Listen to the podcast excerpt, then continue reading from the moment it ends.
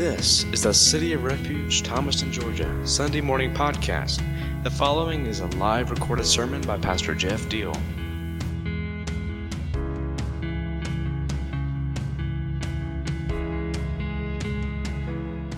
My number one fan, but who is also my number one critic, said to me after last Sunday that they left here with some questions that there was still still some things to be answered. Maybe some confusions had been stirred up. Well good. It's exactly where we want to be. Because i think that if that happens then you start to think more about it. You start to deal with the questions. Hopefully you start to dig around. You're anxious to get back and hear more and experience more this is God's word. This is God's plan we're talking about. This is God's information. This is God's instruction, His counsel. It's designed to uh, make us more effective, more powerful, more mature. And the more we deal with it, the more we toss it around, the more we ask our questions, the more we dig into the confusions, the better off we're going to be. And so we're going to backpedal a little bit. We're going to leave alone James's instructions about prayer. We're going to leave alone the powerful short prayers that we've mentioned by people like Mary, people like Thomas. We're not going to deal with David's prayers of praise or petition or challenge or whatever it is he's into at the moment. We're just going to backpedal and we're just going to deal with Jesus' uh, instruction on how we should pray for today. He said, When you pray, pray like this, and he told us how to do it. Now, before we start diving into that, I think that we need to review two things. Number one is throw out all the rules and regulations. Just do away with all the rules and regulations. The reason for that is because of number two, which is there is no exclusive formula for prayer. So if you're trying to land on the formula, the recipe for how to be effective in your prayer life, forget about it. Because what's going to happen if you do that is you're going to get stuck on something. And when we get stuck on something in our faith walk, we're always going to do that at the expense of something else that He wants to bring our way. It's going to be at the expense of something else that He wants to do in us, something else He wants to say to us, something else He wants to show us. We cannot get stuck. We've said before that religious movements, religious structures, religious entities, denominations, etc., etc., etc., it exists today because people got stuck somewhere. They got stuck. And then when we get stuck, we start to manufacture our own version of whatever it is we got stuck on. It's not that in and of itself what we got stuck on is necessarily evil. It's that we then take that, which is part of the truth, and then we start to build on it. We start to, to, to manufacture it and to, to make it into whatever it is we think it should be, which is always a mistake. Because that happens at the expense of what God has designed for it to be. So there is no exclusive formula for prayer. Relax. Take it easy. Breathe in and breathe out deeply. It's okay. You need to be free in your prayer you need to experience tremendous liberty as it relates to prayer. You do not need to be tied down or burdened down by any sorts of rules or regulations around your prayer life. If there is any area of your life that I can guarantee you that God Himself wants you to be completely at liberty, it's in your prayer life. You're not going to hurt his feelings. You're not going to offend him because God does not choose offense like we do sometimes. He wants you to feel free when we enter onto the two way street of prayer. so, the Lord's Prayer, we read it to start with, and just as an example of flexibility, of freedom, of liberty with it all.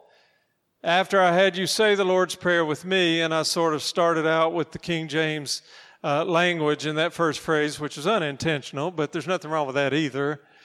I walked over there, and Tracy said, That's not the way I say it. I said, That's great. Awesome. Because that doesn't have to be the way you say it. Uh, you, can, you can say it in whatever way is comfortable for you to say it. You can say it in Middle Georgia language. I won't try to do that. But if that's what you're comfortable with, do it. As long as we're not profaning any part of it, as long as we're not altering and adjusting it to where the meaning is changed, as long as it's honest real, true, genuine, born out of our hearts of submission before the Father, communication with Him, it's okay. It's okay. So, we're going to look at six parts, and I'm going to put these up on the, thing so that those of you who are diligent on the second Sunday that I've asked you or given you the challenge to take notes, can write it down. Maybe some of you putting it in your phones, maybe some of you got a notebook in front of you, maybe some of you just have photographic memories. Either way, you need to know these things. You need to be reminded of these things. You need to visit these things on a very, very regular basis. Number one,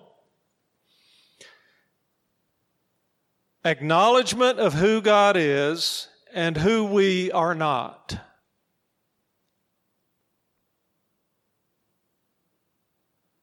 So, like I said,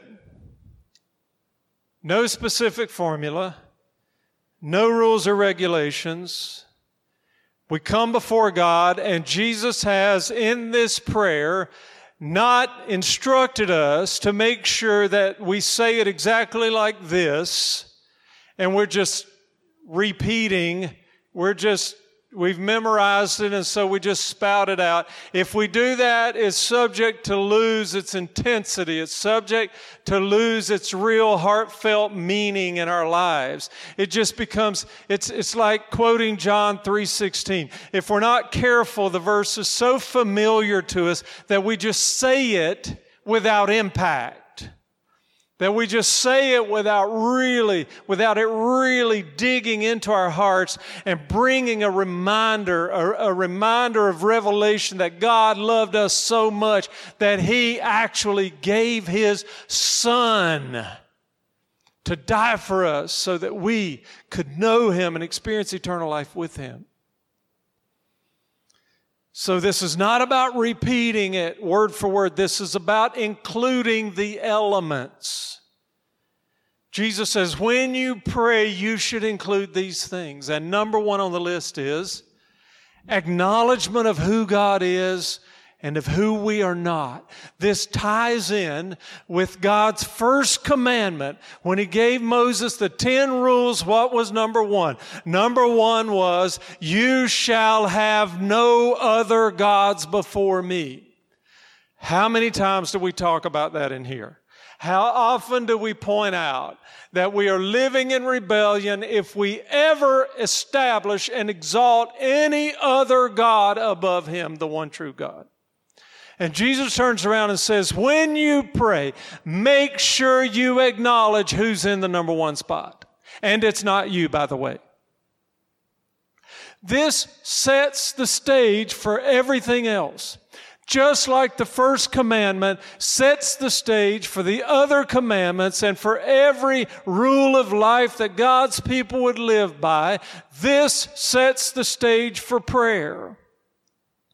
Because it sets everybody who's involved in the prayer in the right seat. Okay? And who's involved in the prayer? Me and him, but not in that order. So I have to put him in the right seat. My Father, who is in heaven, holy is your name. It also sets the stage in terms of will and purpose, which comes later in the prayer, but the stage is set right here that we know and we understand that all of this is about God and what His plan is for me. My Father, who is in heaven, your name is holy. My name's not holy. My name was picked out of the blue by my mom because she liked the sound of it. My brother was named after the doctor that delivered him. We, by and large, just picked names that we liked for our kids. JC likes to brag to her siblings, or she used to, and say, Hey, I'm more special than y'all because my name's JC. It's a combination of Jeff and Tracy. It means that they put a lot of thought into it. It means that they looked at me as the one that they wanted to identify, as the one who was really a combination of them and all this kind of stuff. And she used to just hang that over Maddie's head, and one day Maddie just piped up and said, No. I'm not receiving that. I'm just as special as you are. You see, Maddie is a combination of mommy and daddy, so get out of my face.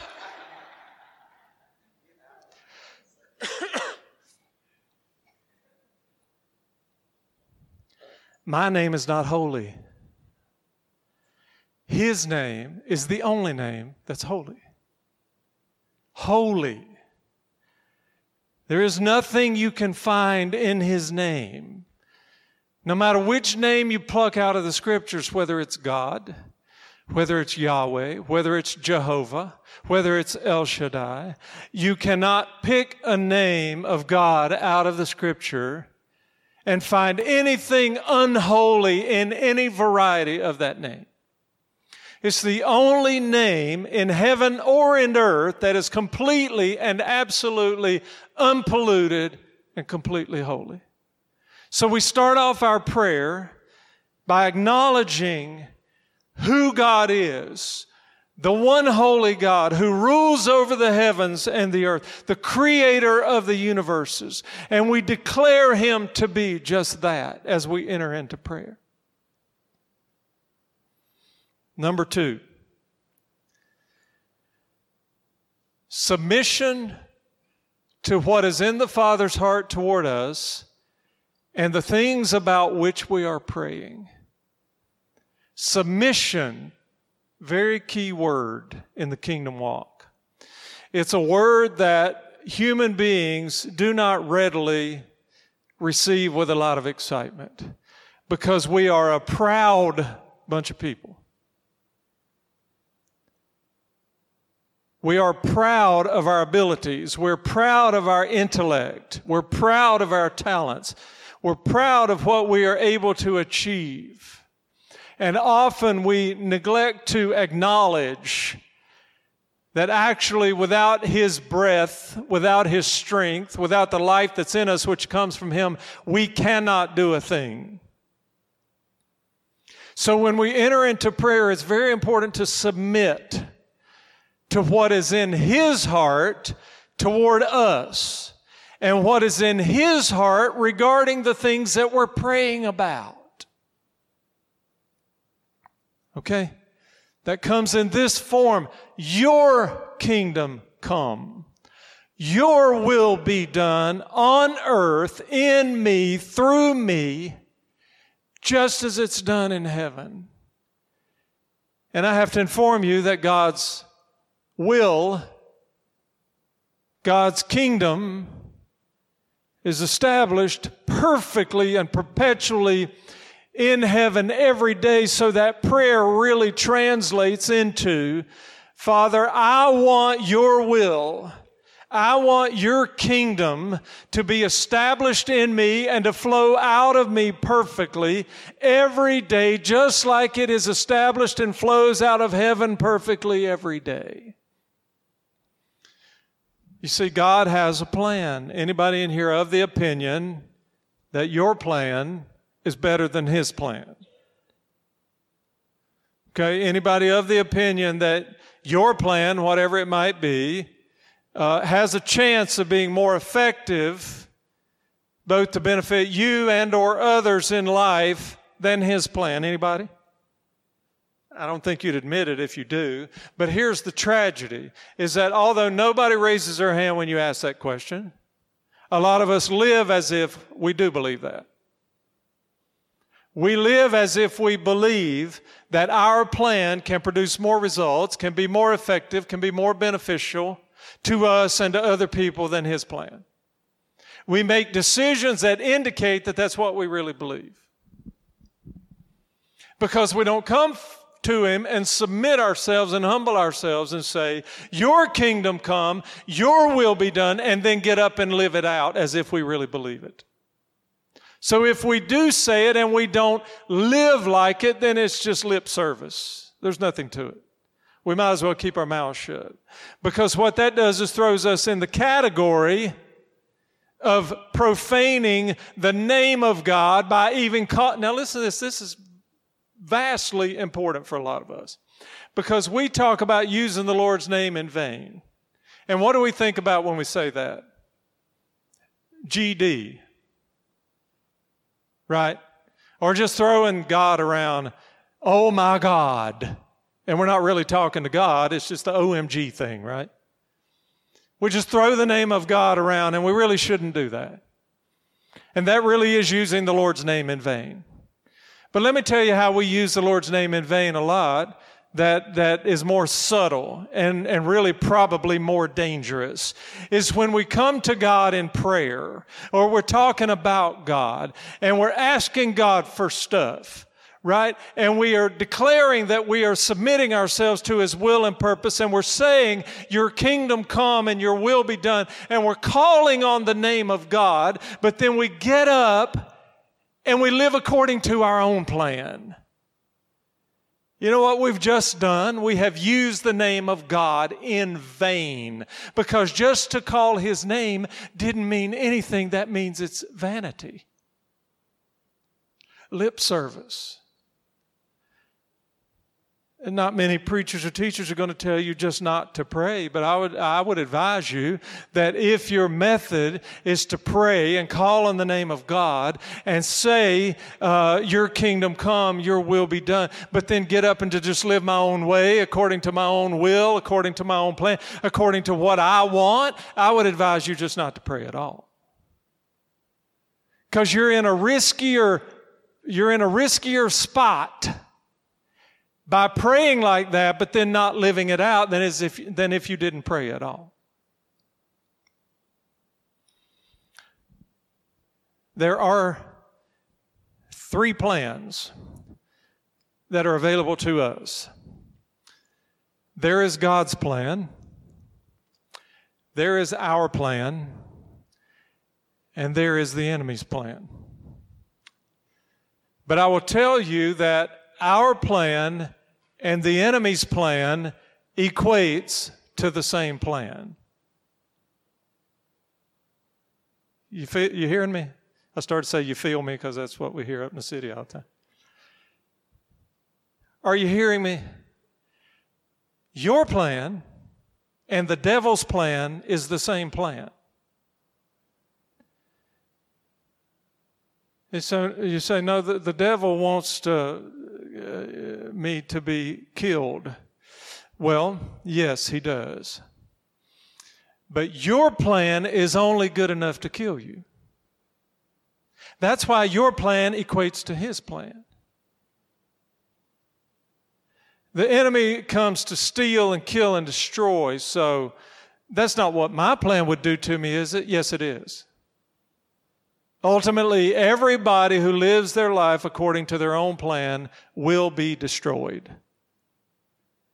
It is only those who live their lives according to God's plan who will be saved. That's in the Bible if y'all want to look it up.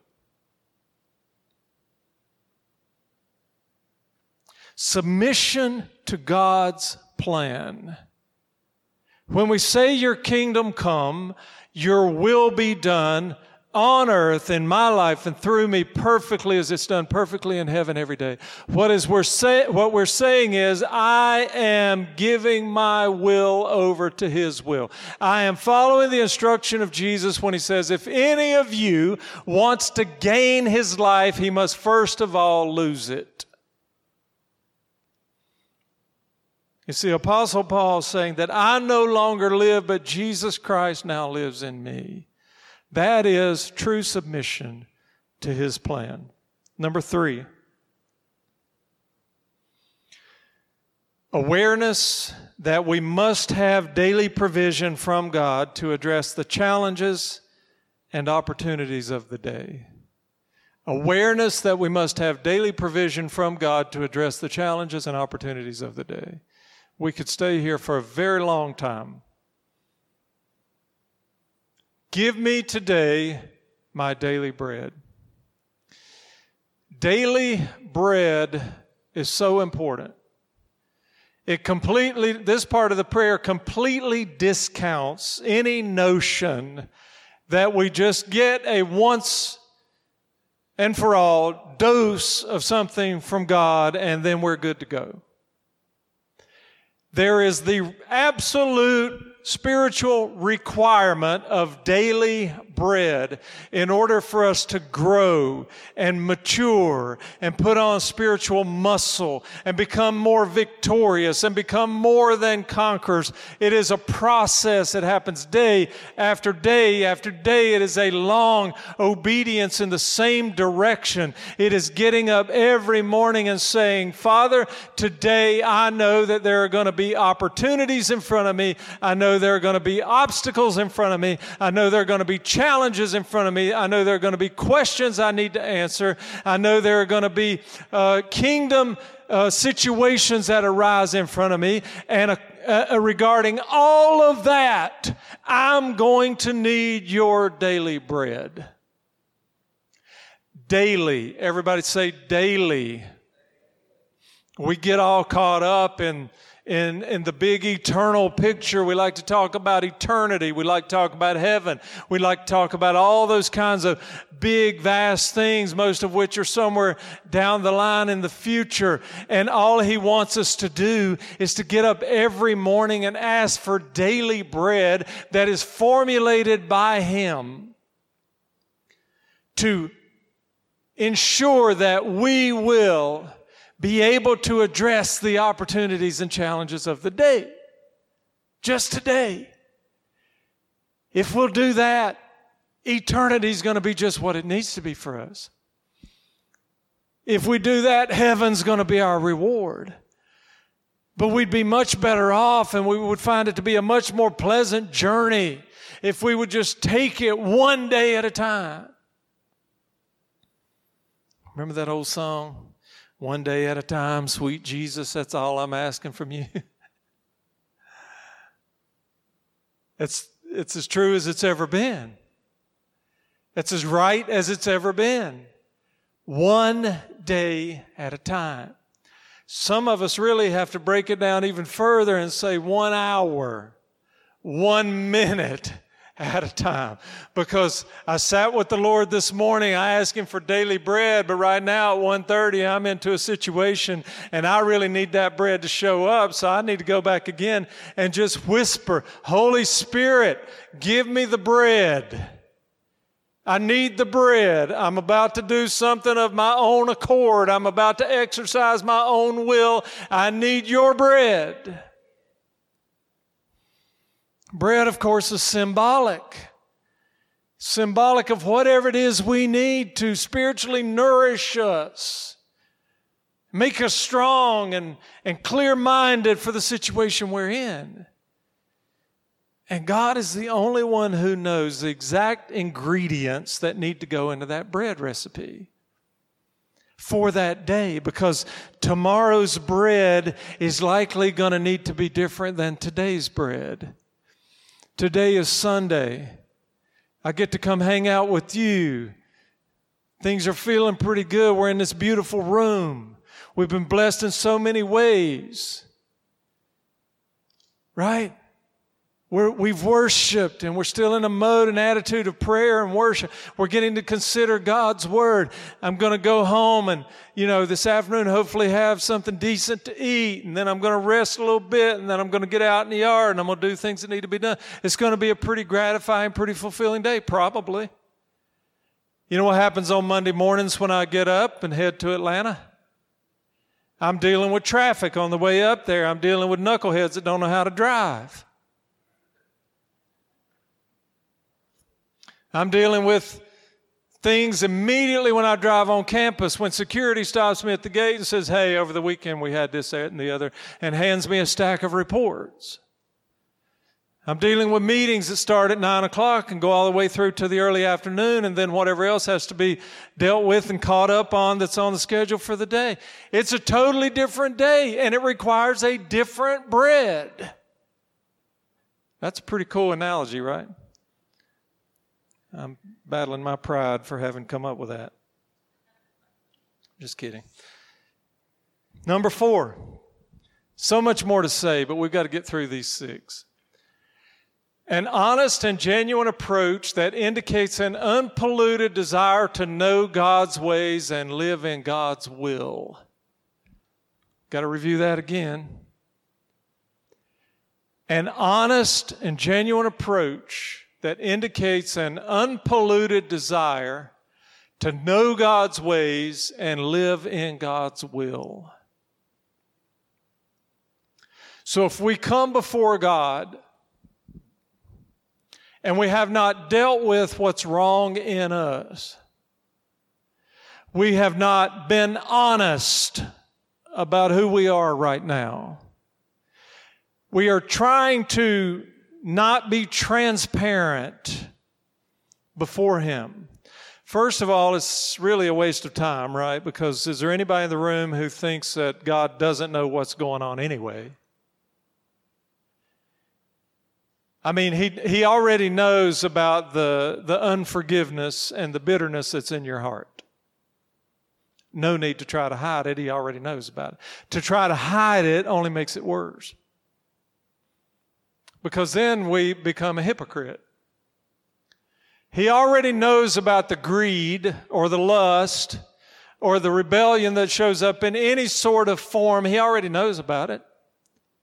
So to come before Him as if it's not there and just try to ignore it, bury our heads in the sand, and then just go ahead and ask Him to do His work in our lives anyway amounts to rebellion. So when we approach God,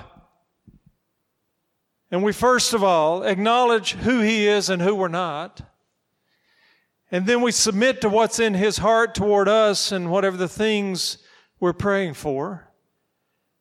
And we do so with an awareness that we must have daily provision of His bread. Then the next step is to say, Father, forgive me of my sins. And you read, you read the scripture, and the word as is tricky. Forgive me of my sins as I forgive those who've sinned against me. I think you could remove the as and I'm not trying to adjust, add to, take away from the scripture. If you go back and look at the original language, you could just as easily take out as and put in the two word phrase, just like. Forgive me of my sins, just like I forgive those who sin against me. Ouch. The same way to the same extent. No difference in the way you forgive me than the way I forgive other people. Well, we need to know, folks. I mean, it's, it's a reality check, is what it is. we need to know that God is not obligated to forgive us to any extent greater than we're willing to forgive the person who's done the most wrong to us. Okay? Can I, can I use a real hot topic, edgy, get some people stirred up example? Maybe I should, maybe I shouldn't. We are kind of an edgy environment sometimes. When, when the United States was attacked on September the 11th by terrorists from the Middle East, it was horrible. It was tragic. It stirred up a lot of emotion. It called for some sort of a response, for sure. But reality, according to what we read in God's Word, is if, if we still harbor, now I'm not saying we shouldn't do things, I'm not saying we shouldn't take measures to protect and preserve, that we should not make sure that these kinds of things are not easy to happen in our country and in our lives. But if we personally carry around hatred, bitterness, anger, resentment toward the people who committed those acts or the people who are part of the countries they were from or their families, if we have not been able to exercise forgiveness that frees us up, then we're going to have trouble when we go to God Almighty and talk about Him forgiving us. Because the scripture's really clear, really clear. It's one of those we may not love it, but we can't get around it. Forgive me of my sins just as I forgive those who sin against me. Forgive me of my sins to the same extent that I'm willing to forgive the people who have done wrong to me. And the thing is, it's not just in this spot, because if you get a single verse of Scripture, the tendency is to say, well, maybe we're misinterpreting that, or maybe that was cultural, or maybe that just applied to the time and the people set that he was talking to in that moment. No. Jesus made it very clear in other in other parts of what he had to say that we have an absolute responsibility as kingdom sons and daughters to forgive our enemies. Does it mean we do life with them? No. Does it mean we move to their country and, and try to evangelize them, just believing God that no harm is going to come to us, not unless God's screaming at you out loud? That's not what we're talking about. Does it mean we have to run up and, and hug necks of people that have done egregious acts toward us that have been very dangerous, very harmful, very hurtful? No, that's not what we're talking about. We're talking about a heart matter. We're talking about a the spirit of the matter. We're talking about whether we have chosen to take bitterness, anger, resentment, hatred, and to plant those in our hearts and allow them to become part of who we are. That's not hurting them. That's only hurting us. Most of the time, I would say that we carry around unforgiveness and bitterness and resentment toward people. The other people don't even know about it. It's not that they don't just don't care about it, they don't even know that you feel that way. They got over it a long time ago or never even knew that they did something that bothered you. And yet we carry it around like a cancer in our spirits. It's killing us, it's not hurting them at all. Father, forgive me of my sins, just like to the same extent that I forgive people who sin against me. When I pray this part of the prayer every morning, I have to do this. I'm going to be honest with you, transparent with you. When I get to the end of saying, for, just as I forgive those who sin against me, I add on and I say, and I do forgive them. And I never feel like that it's just done. One day the Holy Spirit may speak to me and say, okay, it's done. It's sealed. I know that that's what's in your heart. You don't have to say it anymore. But right now, I feel like that I can need to continue to perpetually say, I do forgive them. And honestly, there are sometimes when there's certain folks, certain situations from the past come to my mind, I really don't feel like I have completely forgiven everybody. But I'm going to keep saying that I am forgiving them. Because every time I say it, it brings to my mind the requirement that it has to be done in order for my own sins to be forgiven. Number five. Confession that our best idea and our best defense is only good enough to kill us. I've said that many times. I'll say it until I die because our problem in society, in our lives, in our country, in our world is that we think too much of ourselves. Our problem is that we have exalted ourselves above the one true God.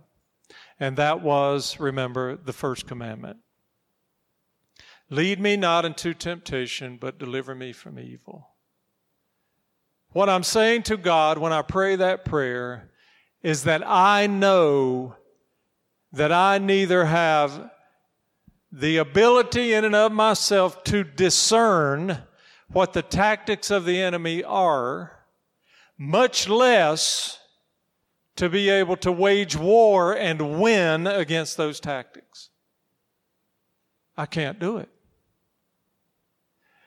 You know, these, these conferences and crusades they have where everybody gathers in a stadium and screams at the devil, tells him to get in his place, tells him to whatever and whatever. I guess that's okay as long as what we're really doing is invoking the power of God to defeat evil because we don't have the capacity to defeat evil. I talked about the three plans. Well, let me tell you what is happening in your life that you may or may not know. Most of you are getting up every day and you've committed yourself to a kingdom life. If you haven't, you should start that journey. It's pretty cool. And so God has a plan for you. And God's plan is for you to see glimpses of Him, to hear bits and pieces from Him that are going to cause you to have a greater understanding of who He is. He's going to reveal to you what His plan is for your life as long as you continue to submit and walk in obedience. But there's another plan. The enemy also has a plan for you. And he's very good at studying and watching and paying attention to you and how you function and how you communicate. And He identifies what your weaknesses are. You don't think the attacks on 9 11 were planned on 9 10, do you? These people, terrorists, are among the most patient people that you would ever meet. They have a mission to accomplish. It doesn't have to be accomplished this minute as long as it's accomplished. It actually doesn't even have to be accomplished in my lifetime. That's their perspective. If I have to work my whole lifetime planning, strategizing, watching, observing, going through processes to identify the weaknesses in my enemy so that I can then formulate a plan for attack that targets their weaknesses. And if the attack doesn't actually happen until I'm dead and gone, that's okay.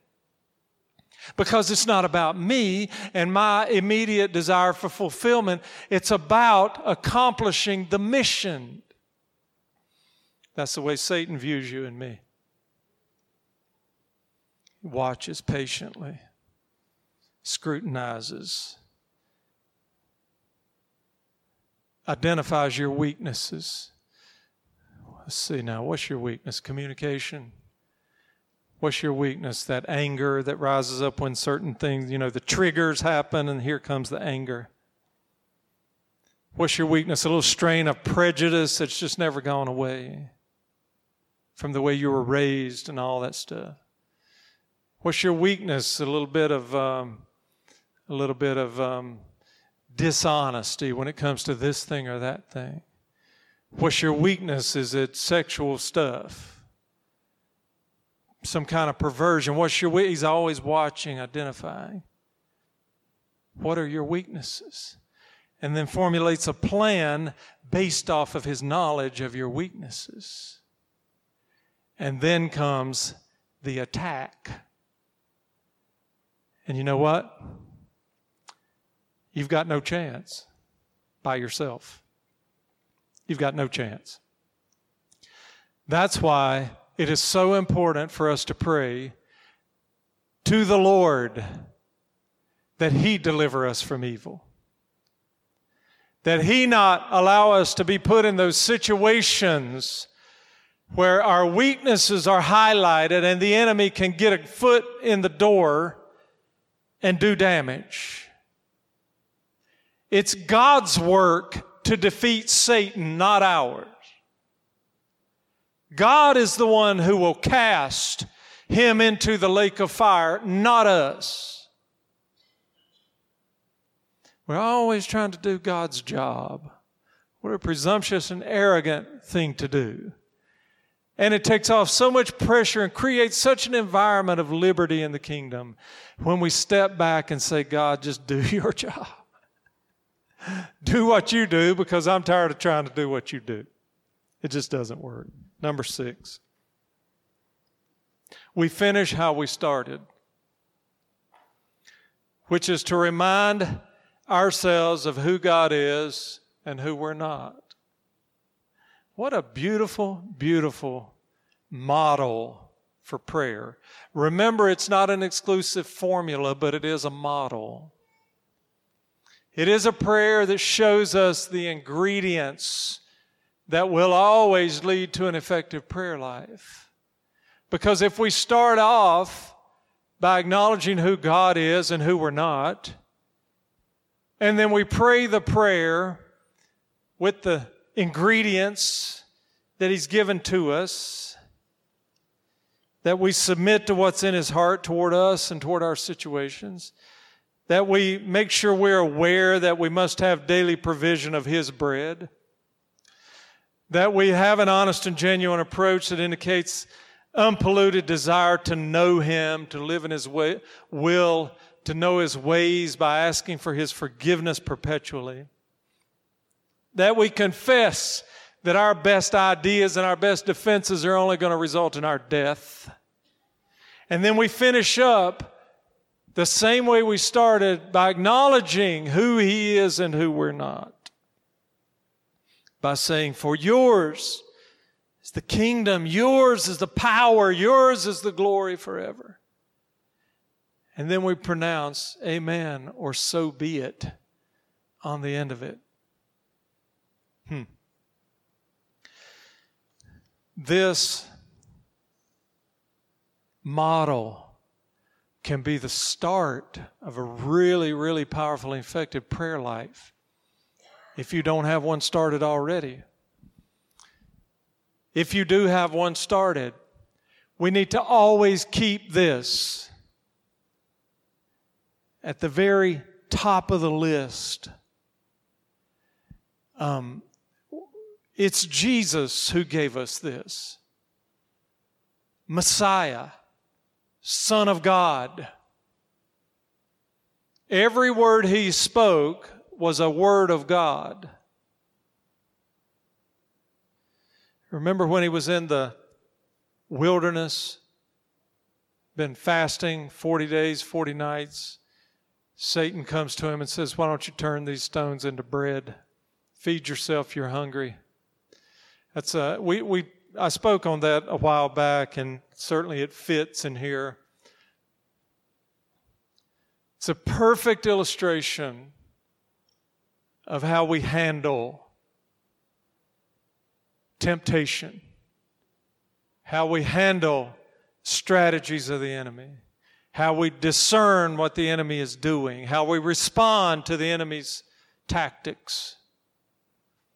when Jesus looks at him and says, This ain't about my plan.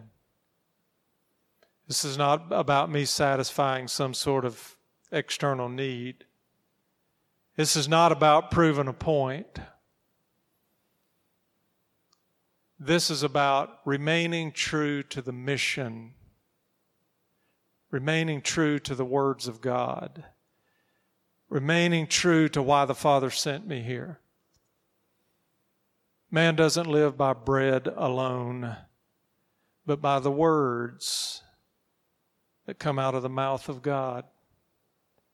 And Jesus never spoke a word that wasn't a God word. It is Jesus who is giving us this prayer. So I think it's worthy of our attention, don't you? I think that if we're going to consider the subject of prayer at all, ever, this has to be included. That's why, you know, last week we sort of did an introductory overview of prayer. And now we've backed up to deal with number one. What did Jesus have to say about prayer? Finally, I will finish where I started by saying this is not the only way to pray. This is not the only format for prayer. This is not an exclusive formula for prayer. No. It is a model which gives us important elements for our prayer lives. If this was the only way to pray, then why didn't Jesus pray like this every time? Valid question, right? Jesus prayed in the Garden of Gethsemane, and it wasn't this prayer. Jesus prayed a prayer in John chapter 17, which was a prayer for his followers who would live in the days after he was gone. And it wasn't this prayer.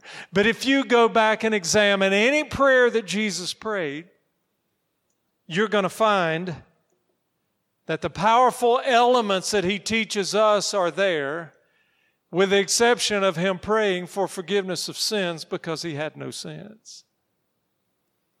But he did pray that God's will, God's purpose, that God's kingdom would come. He did pray that he would receive the sustenance, the provision, the daily bread that he would need to face the things that were ahead of him.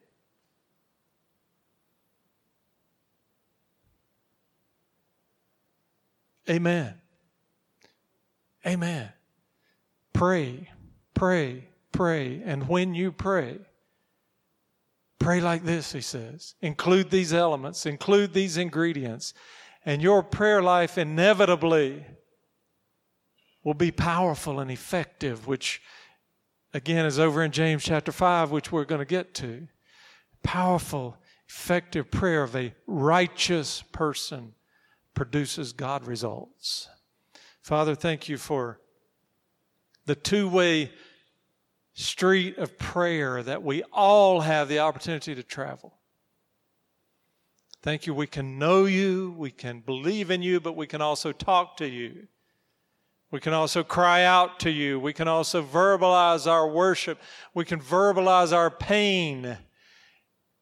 And when we just don't even know what to say, your Holy Spirit is there to moan and groan on our behalf, and that's powerful prayer. Thank you for everything that's involved, every opportunity that's there for us in our lives of prayer. And we pray now as we acknowledge you, as we make sure you have no other gods before you in our lives. We ask for your kingdom to come this week, your will to be done in us and through us perfectly, as it's done perfectly in heaven every day. We ask that you would give us our daily bread, that each morning as we rise and ask for it, and minute by minute throughout the day as we find the need to ask for it again, that it would show up in perfect provision we ask that you would forgive us of our sins, just like we forgive those who sin against us. We ask that your Holy Spirit would be the one who protects us from temptation and who prevents us from being trapped by the schemes of the evil one. For yours is the kingdom, the power, and the glory forever and ever. Amen.